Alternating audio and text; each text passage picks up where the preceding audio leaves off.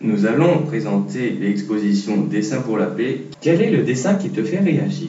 Dans le thème du dessin de la presse, le dessin que j'ai choisi et qui me fait réagir est celui d'Arès.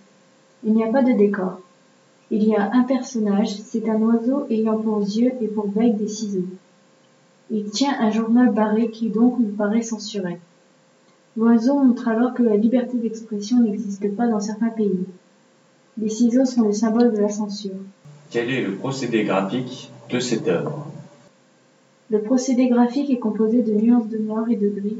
L'oiseau est noir avec de grands yeux blancs. Le journal est dans des teintes de gris. Il n'y a pas de mots. Le dessin vient de Cuba, un pays où il n'y a pas de liberté d'expression. L'oiseau va couper ce qu'il faut censurer et donc censurer le journal entier. Le dessin ne me fait pas rire. J'ai choisi ce dessin car il m'a touché. Il montre qu'il n'y a pas de liberté partout dans le monde.